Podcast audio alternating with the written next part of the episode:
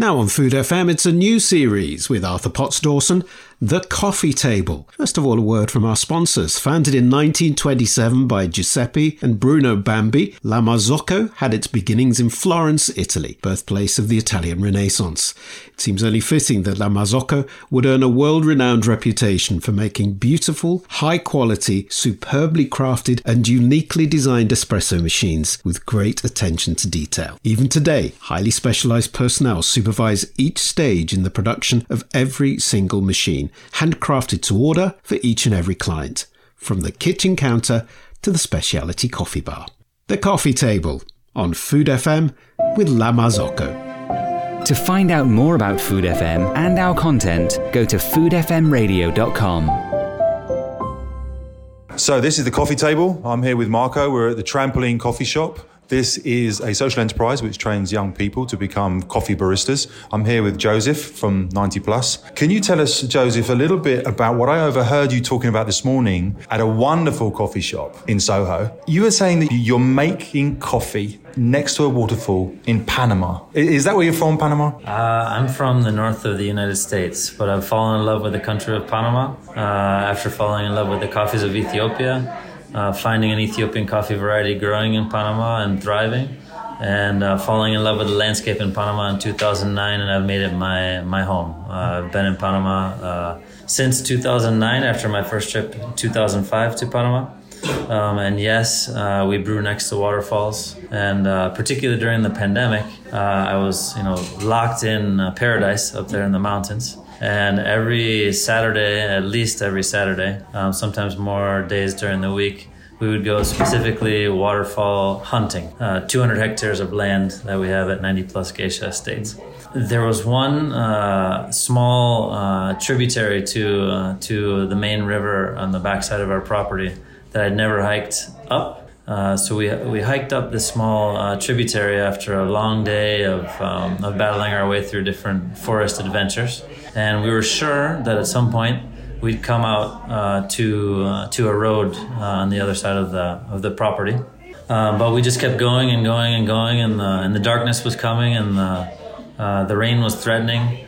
Um, and just when we thought we'd get to a, a road, um, I saw through the through the forests around the river uh, this massive, hidden, you know, hundred plus meter uh, waterfall. And you know we've got the, uh, the the blurry footage on our on our phones from this. Just as we do whenever we celebrate you know finding any relatively small waterfall.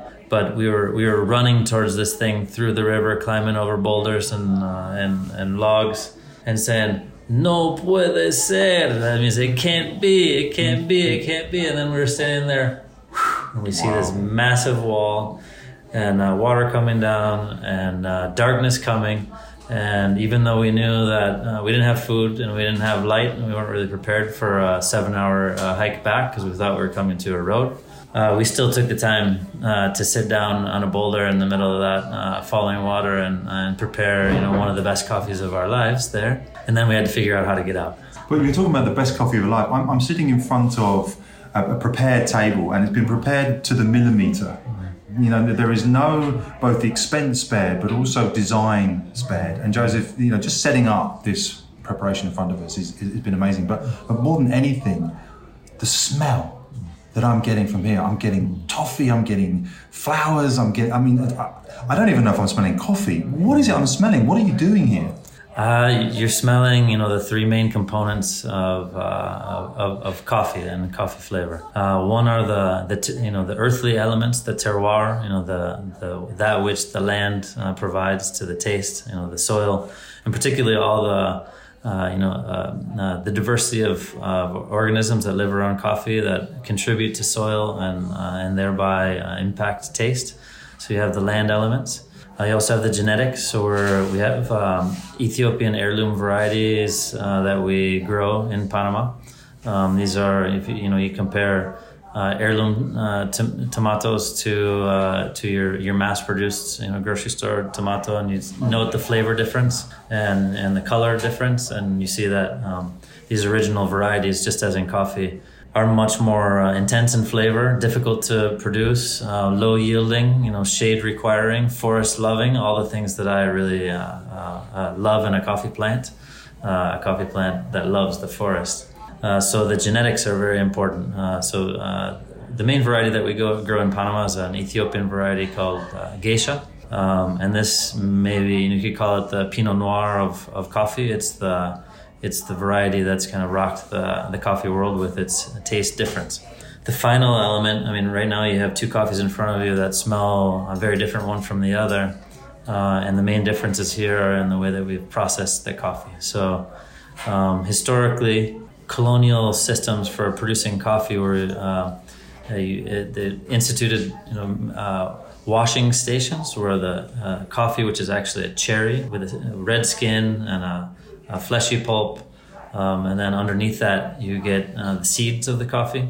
Uh, for traditional, you know, uh, European colonial coffee, you would wash all of the uh, the fruit uh, fruit away from the seeds and simply dry that uh, that caffeine delivery system um, and ship it out with relatively low amount of flavor. Um, but in this case, in these cases of these two coffees here, um, we're utilizing not only the the fruit that surrounds the seeds and the fermentation of the batches, but also um, the methods. You know how you get to the endpoint of fermentation. You know what temperature you use, whether you have oxygen present or not, uh, whether you do this in water or you do it dry. Um, uh, what kind of microorganisms you you promote uh, this contributes to these these elements all contribute to differences in uh, in flavor. Um, and I guess there's a final element. Uh, there's just uh, the love that you put into everything that you do, and that you care about the the outcome, and you're excited to taste it. So we're always excited uh, for what we're producing, and that uh, and that which we love to share with. Smelling the love. Yeah. I don't know the rest of the room. We've got a, a number of people here visiting. We've got the the UK um, champion here, barista, um, a, a cameraman. Um, what else we got? Uh, this is what, and, and I love also the symbol that you got. Yeah. What, what does this symbol mean? You, you, there's this the symbol that you use here is this sort of uh, four right angles in gold. Uh, does that mean anything? Uh, well, when I'm in the Middle East, they're a little bit worried that it's a cross. Yeah. uh, but I assure them when I pull out a calculator and say this is a plus sign. It's not a, you know, so uh, ah, it's, it's not a religious symbol. Yeah. Um, but it is a it's a plus sign, mm. um, and um, the, the the company's name is 90 plus, mm. um, and it's not because of the uh, 90 points on the scoring uh, system, the 100 point scoring system that the industry embraces. It's actually because of uh, an experience I had in Ethiopia when I was first um, judging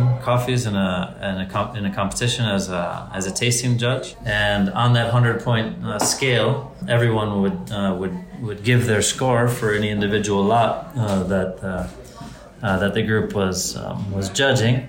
And, you know, everyone will have a have a coffee that they uh, that's special enough for them to say it's extraordinary. It's 90 points for me. You know, so if, the, if there's a really good coffee on the table, someone may give it uh, 90 points. But every once in a while, there are these coffees, you know, like once, I think twice during that week of, you know, tasting hundreds with that group of judges, where if you didn't give 90 points to the coffee, then you were going to be sent to jail. you know, ah, you were, you know, you were. It, it was there. There were coffees that gave so much energy to the group, such inspiring tastes. Mm. That you know, conversation points, you know, you know game changing uh, coffee flavors for this type of coffee that I named 90 plus. It's a 90 plus experience. Yeah. It's an undeniable extraordinary uh, cup experience and i thought i don't want to hunt for coffees anymore i want to create uh, taste experiences that uh, uh, as invariably as possible uh, elevate people to that 90 plus experience. Online, on smart speakers, and on Listen Again. This is Food FM. The Coffee Table with La Marzocco espresso machines, handmade in Florence since 1927. Well, Joseph, as, as what's so amazing about some of the best products in the world is sometimes the simplest way. I mean, I know you're explaining a very complicated process of, of coffee, but quite simply, and, and you're doing it in front of me now, you're, you're pouring hot water very delicately in a clockwise rotation 24 times across this 10 grams of ground coffee. Now, as simple as that sounds, what's happening here?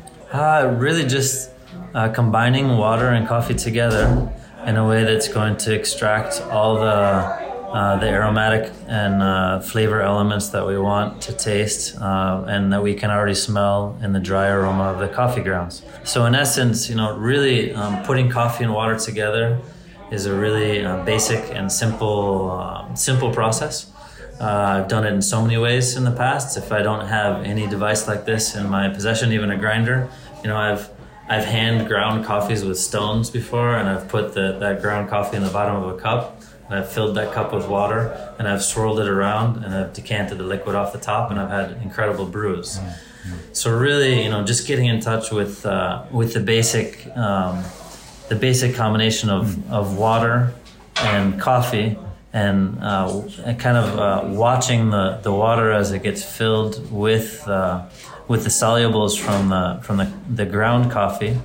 And um, just as one would do with any you know culinary practice you're you're you're trying to you know see the kind of flavor that you're that you're creating envisioning it um, but in this case i'm i'm kind of just uh, you know, it's not complicated swirls. I'm really just giving this coffee a gentle uh, massage with water until I feel I've uh, pressed these uh, these great solubles out of it uh, so that we can enjoy the enjoy the taste. And what just just for the listener, we uh, we've got ten grams of coffee that's been ground into a, it's sort of a bespoke what looks like a muffin cup, but it's a, a, very fine paper filter which is sitting in a sort of almost like a star design cone, which is sitting on top of some beautiful wood which has got the ninety plus symbol etched into it, sitting on top of a beautifully made grey cup perhaps made of porcelain, and the water is filtering through this coffee and it's leaving a cake behind. Mm-hmm. What is it you're looking for here, Joseph? Uh, I'm just uh, looking for um, for an evenness in the bed of these uh, grounds, and um, uh, which would indicate that I've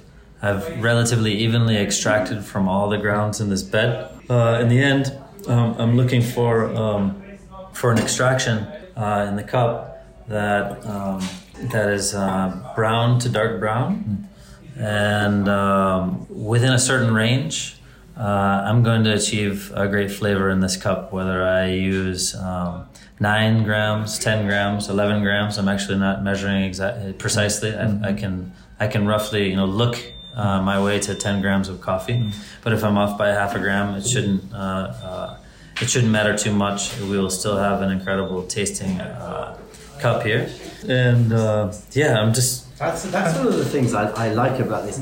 You've got to understand, Arthur, that what's happening here is that I, I, think up to now everyone is so meticulously measuring and when someone who's with confidence comes and just makes a good coffee it, it, it's, it's, it extrudes an incredible confidence that the man knows what he's doing I like the fact uh, he says I'm a farmer and then he makes you a perfect coffee mm-hmm. Now it's like with the conversation me and you have always had. Are you a gardener or a cook? Mm-hmm. If you grew an onion and cooked it, what are you, a gardener? In England, we like to pigeonhole everybody. Mm-hmm. You're either a gardener or in, Ita- in Italy, you're not. So here we have a farmer making a beautiful coffee without weighing, but he's looking at what's happening. He's looking at the reaction. He's looking at the bubbles. He's deciding the coffee tells you when it wants water, like the risotto tells you when to put stock in it, when it squeaks. And it's that confidence and that knowing that we've now transcended this recipe. Following recipes is almost amateurish now, mm. where if you're reproducing the same thing over and over again, you can use a volumetric uh, weight like a mixologist. Mm. Joseph, can you tell me then, as a farmer, the deeper understanding that you have for coffee, for perhaps roasting it, for then actually pouring water on it and understanding the flavor? Because in some way, it sounds like a winemaker. Yeah, I mean, it really is. I think um, once you've gone, when you know you have uh, an incredible variety of, of, coffee that grows in, uh, in, in, a beautiful, in a diverse landscape uh, out of soil that's uh, incredibly rich, um, and you pick these cherries uh, in such a meticulous way, you see them as they go into their, their processing, and they're so you know gorgeous. You hold them in your hands, you put them through to the next step you watch and smell every stage of that uh, of that uh, of that taste development. Um, you already know that in that raw material, the, the dried coffee seeds, there's there's magic inside of it, right? So once you know you've got this package of magic in that unroasted coffee, um, then uh, then then you go to, to roast roast the coffee. But even with roasting, I would say it's you know I had many many roasts in Ethiopia on a clay pan in the middle of the forest that have been better than coffees that I've had from you know uh, you know 50, 60,000 uh, euro plus uh, roasting machines out in, the, in major cities of the world. Uh, and in the end, you know, you, you take one of those seeds that's just been roasted, uh, you crunch it between your teeth, and you know that if it falls apart too readily, that the roast was overdone. Mm-hmm. And if it's chewy and uh, and doesn't doesn't break you know, uh, nicely hurts your teeth when you chew it. You know that that's an underdeveloped uh, roast, and it's not going to be the best to taste. But you know that also that if the coffee crunches between your between your teeth and flavor starts to come out into your uh, into your mouth, uh, and you can you can comfortably crunch this coffee without it being carbony and, and with no burnt flavor. You can be really confident that uh, you'll be able to brew this coffee um, in a range of ways, um, especially if it's got that magic inside of it from the beginning that you built into it at the farm, and it'll be highly tolerant of uh, different brewing methods. You can throw it into the espresso machine, half dose, full dose. Um, get the water uh, partially, you know, right for your ratio, you know, uh, or or a bit off uh, you can have perfect water, um, you know, uh, mostly perfect water. Um, you can have the right grind size. You can have uh, slightly off grind. Uh, you know, there's so many variables that go into this that um, in the end you're going to have to accept that there's some variability to the roasting, grinding, and brewing. So um, instead of um, you know calculating a routine, which I'm not against, you know, I'm a scientist. You know, we, we I try to recreate my coffees with uh, you know a, a great degree of precision um, when I can control it. But when you're actually preparing this uh, beverage, uh, this is the final step, and it's an intimate step.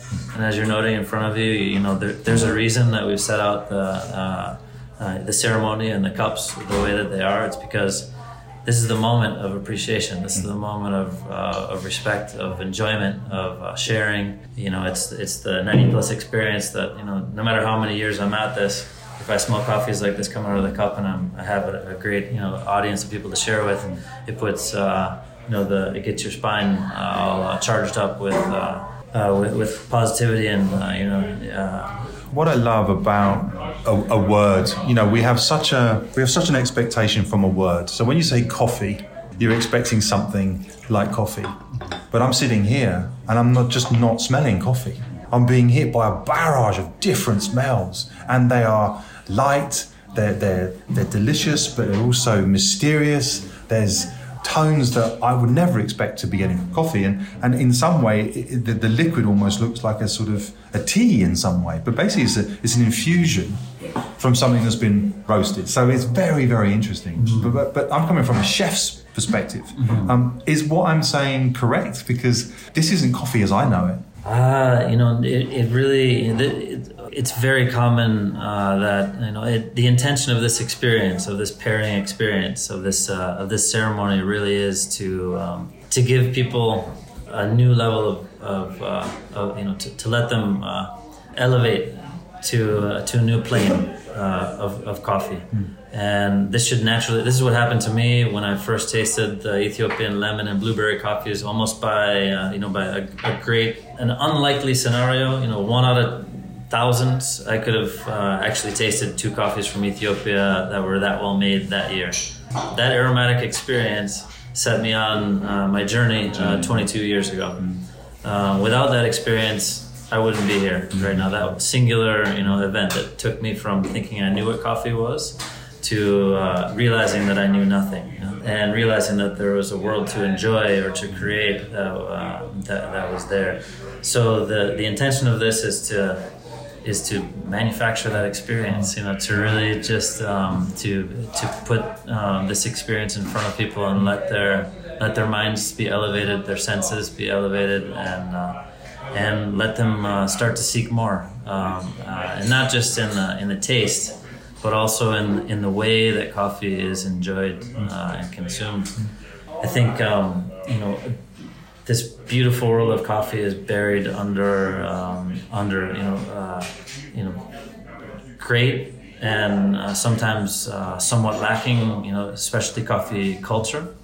Um, so as much as we want to say that our third wave coffee bars are uh, are cutting edge and, and, and always challenging, you know, the norms.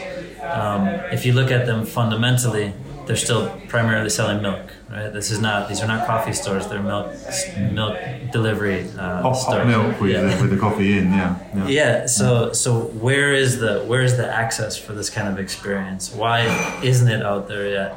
Um, uh, why uh, uh, why haven't we uh, broken the broken the mold? I mean, uh, and I could go on for, for hours as to you know why I think uh, this uh, this hasn't happened yet. But um, in the end, I know the only way to make it happen is to turn people's uh, minds onto it and let them get passionate about it and, uh, and let them drive it. Joseph, I, I- one of your, points there is it does kind of strike me as a, a, a bit of a ceremony, and, in some way, people are probably familiar with that Japanese tea ceremony where you've got it laid out in front of you. It's very particular. But let's carry on with this because I don't want to stop you in your flow because there's hot coffee in these cups and we need to taste it, right? But I do want to ask you an important question once we've done that. So, Uh, this morning, you had a chance to taste a couple of coffees uh, that, uh, and neither one was a setup coffee. I feel a little bit sorry for this coffee because it's a beautiful coffee, but truly, I'm setting you up for this one right now. When we're, you know, there's always a, uh, you know, this is the one that is supposed to, you know, make your mind pop. This one is supposed to make you go, ah, this is really nice. It's, uh, it's different. It's unique. Wow. It is nice and different and unique, yeah. But it, it, it's, it's fruity, it's flowery. Mm-hmm. It's um, there's no edge to it. It's quite well rounded. It is, and if I set you up with a different coffee for this one, this one would. This would still be popping. Okay, yeah, it would right. pop more than it is Right, now. okay, wow. for the pairing, Yeah. but but this one, And so, you, so you're swilling it around. So you're trying. You're getting oxygen in there for. yeah, it's to uh, concentrate. Oh yeah, this is deep as like gold. Yeah, there's a difference. I think this one is silver, and this one is gold. Yeah, there, there's a difference. There's a marked difference. Yeah, yeah. Yeah, so usually in It's the, richer, but in some ways lighter. It is it's lighter. It's got a lot more complexity in the aroma. Distinct uh, floral notes. Just downstairs for the first time, I smelled rose in this coffee. So I hadn't picked that up until uh, earlier in the day. I had a, a Negroni with a rose element to it, and that you know reminded me of the, of the floral note that was in here. Um, but it really popped when I was downstairs. Like, oh, this coffee does have rose uh, to it. But it's got rose. It's got uh, persimmon. Um, so that the, there's an orange, you know, uh, kind of stewed persimmon fruit uh, aroma and flavor in this coffee, and there's a savory element that I can't quite put my uh, memory on. You know, there's- I think whenever you're describing flavor, I mean, for me, it's always helpful to go to my own memory of uh, of taste, and uh, I hate to see people grappling for. Uh, for words that aren't their own uh, in coffee uh, or in any taste experience, because uh, in Wisconsin, uh, where I'm from, in the north part of the U.S., I don't think anyone's ever tasted a persimmon, for example, right? So I couldn't use that word, and I wouldn't expect anyone else to. Yeah. yeah. Yes. Because, and I know that's got egg in it. Sort of And I rich never and suggest, creamy. I yeah. Mm-hmm. never suggest that there's egg in there. But I'm smelling Marsala. I'm smelling that vov. Mm-hmm. That, and, and there's this background of egg. If you smell it again, where you said savoury, are we? You had connecting? umami there, right? Is, is that where we're connecting? I, I just need I just need to I need to stop this conversation just quickly because what's wonderful about what you're preparing here, Joseph, is there's two, four, six people in this room, and all of them don't realise that they're smiling. Mm. I think that, like you say, there's magic and love in the air. So uh, even though you're pouring this out in a very serious and somber, and you're being interviewed, but people are just smiling because there is something magical about what's going on here, isn't there, Marco? And, and it's a it's a magical thing for you to travel all the way from Panama with these types of products to show the London Coffee Festival, as well as people from all over the world in London, that this potentially is the future of coffee here. Yeah, I, I hope that, uh, I- and I'm sure that the future of coffee will include an appreciation which is not only you know more profound, but uh, more more special and cherished. I guess when we sit with a cup that's been uh, that you know has uh, a handful of, of coffee cherries that, that went into it, um, that were picked, you know, and, and handled uh, numerous times to get it to this state of, of flavor. And we pick that up, that small cup up, and, and taste. Um, there, there's so much, you know. Again, the, you know the terroir elements, the the genetics, you know, that come all the way from Ethiopia, uh, the handling of the coffee, uh, the processing innovation, the love to sit there with that with that flavor experience and uh, and enjoy it and cherish it. I think is something that we have to uh, we have to create uh, that ceremony uh, a bit, and it doesn't have to be you know. Um, forced at all. We can just sit down and enjoy, you know, a beautiful taste experience. But let's say with uh, with the best wines in the world, we don't do those. We don't. We, we, wouldn't pour uh, the wine quickly. Uh, we'd make sure it was at a good temperature. Uh, we'd we'd whoever is serving it would care for uh, for for what they're about to pour and, and think about what the uh, what their guests were also going to experience. So it's just that level of consciousness and awareness uh, to uh, to create and share uh, and cherish special coffee that uh, we, we want to accomplish. Online, on smart speakers, and on Listen Again. This is Food FM. The Coffee Table with La Marzocco espresso machines, handmade in Florence since 1927.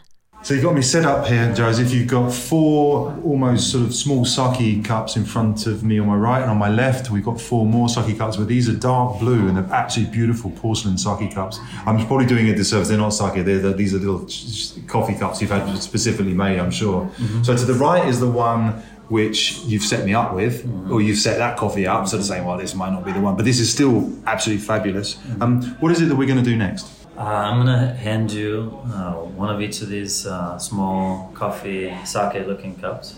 You're gonna take the uh, the lighter colored cup, uh, the uh, the basalt cup in your right hand, the obsidian cup in your left hand.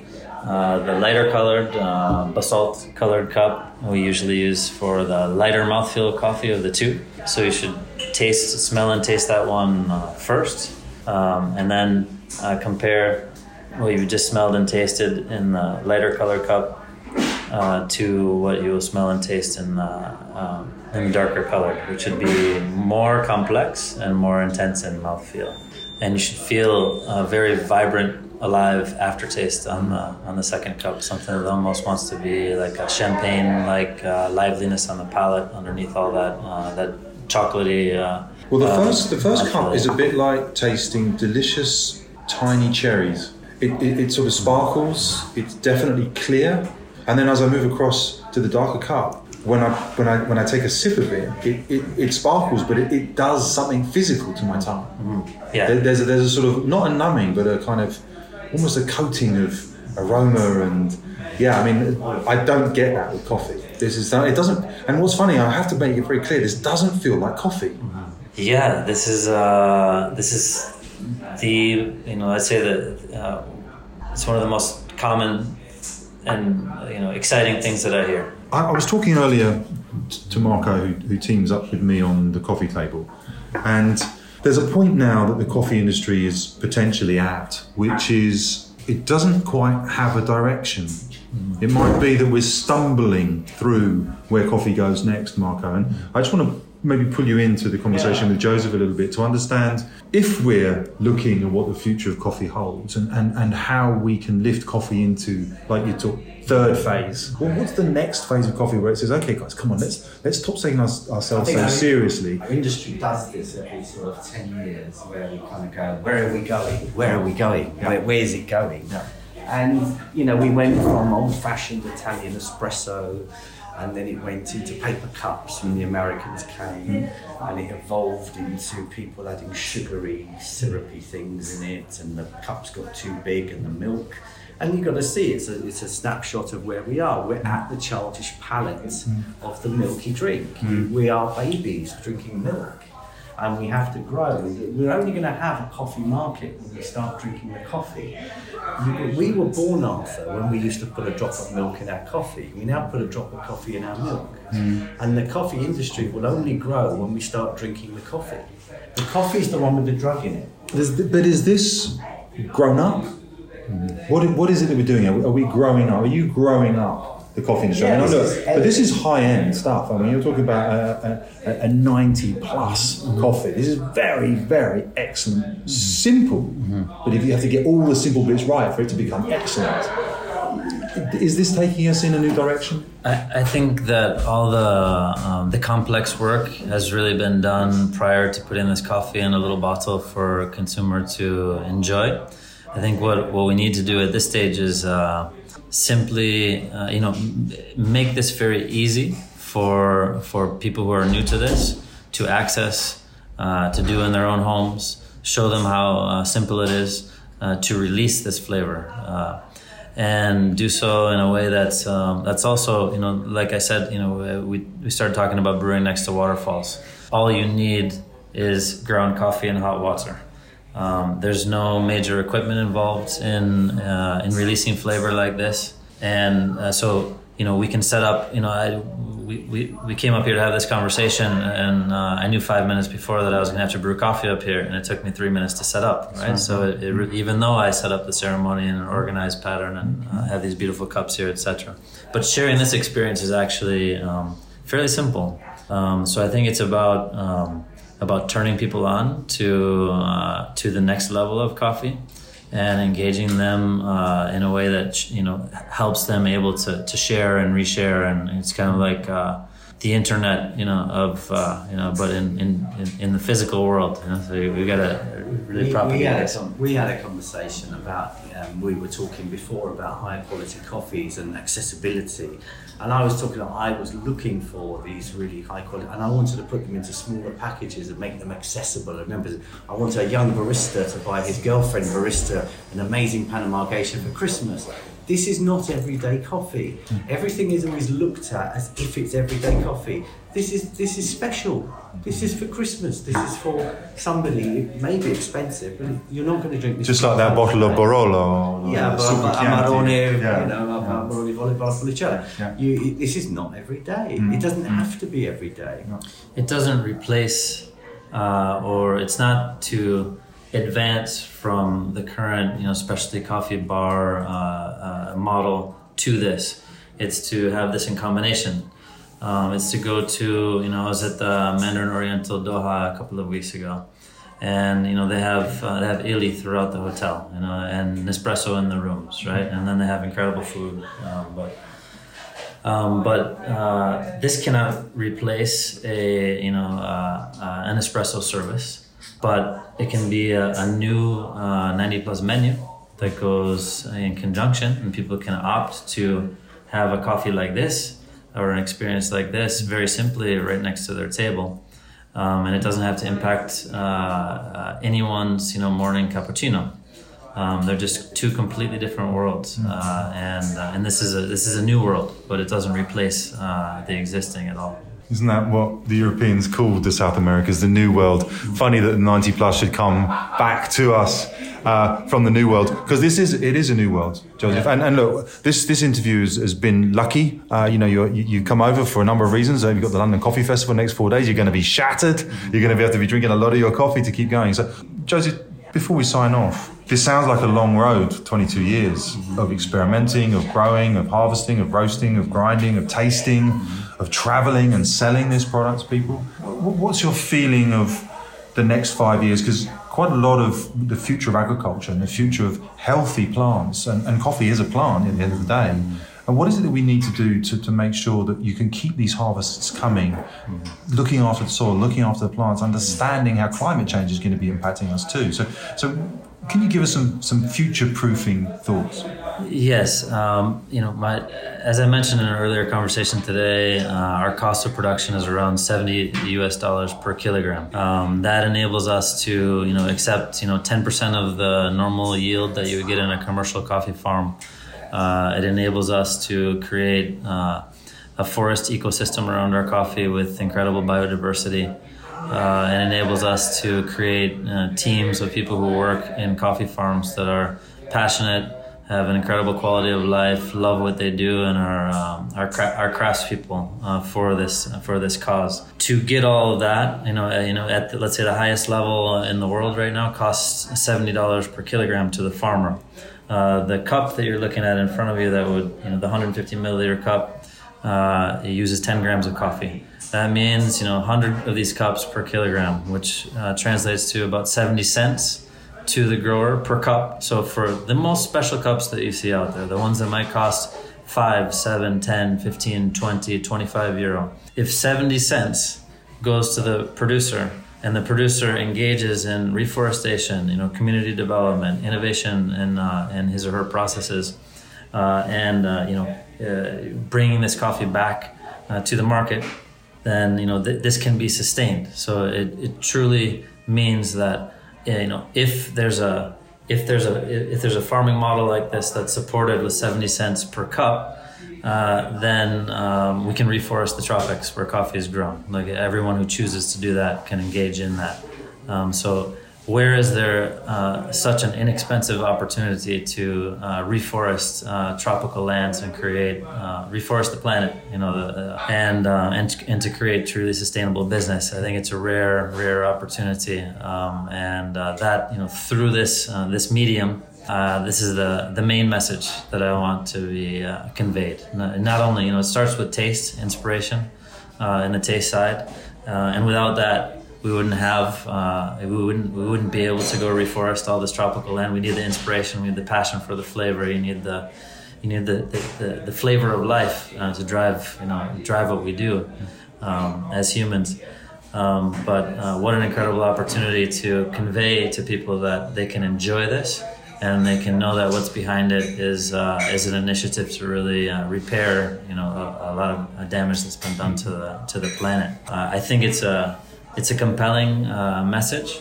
Uh, and uh, and I want to find you know as I was you know this this the, this change and this movement happens kind of by turning people onto this and, and letting them propagate and, and talk about it.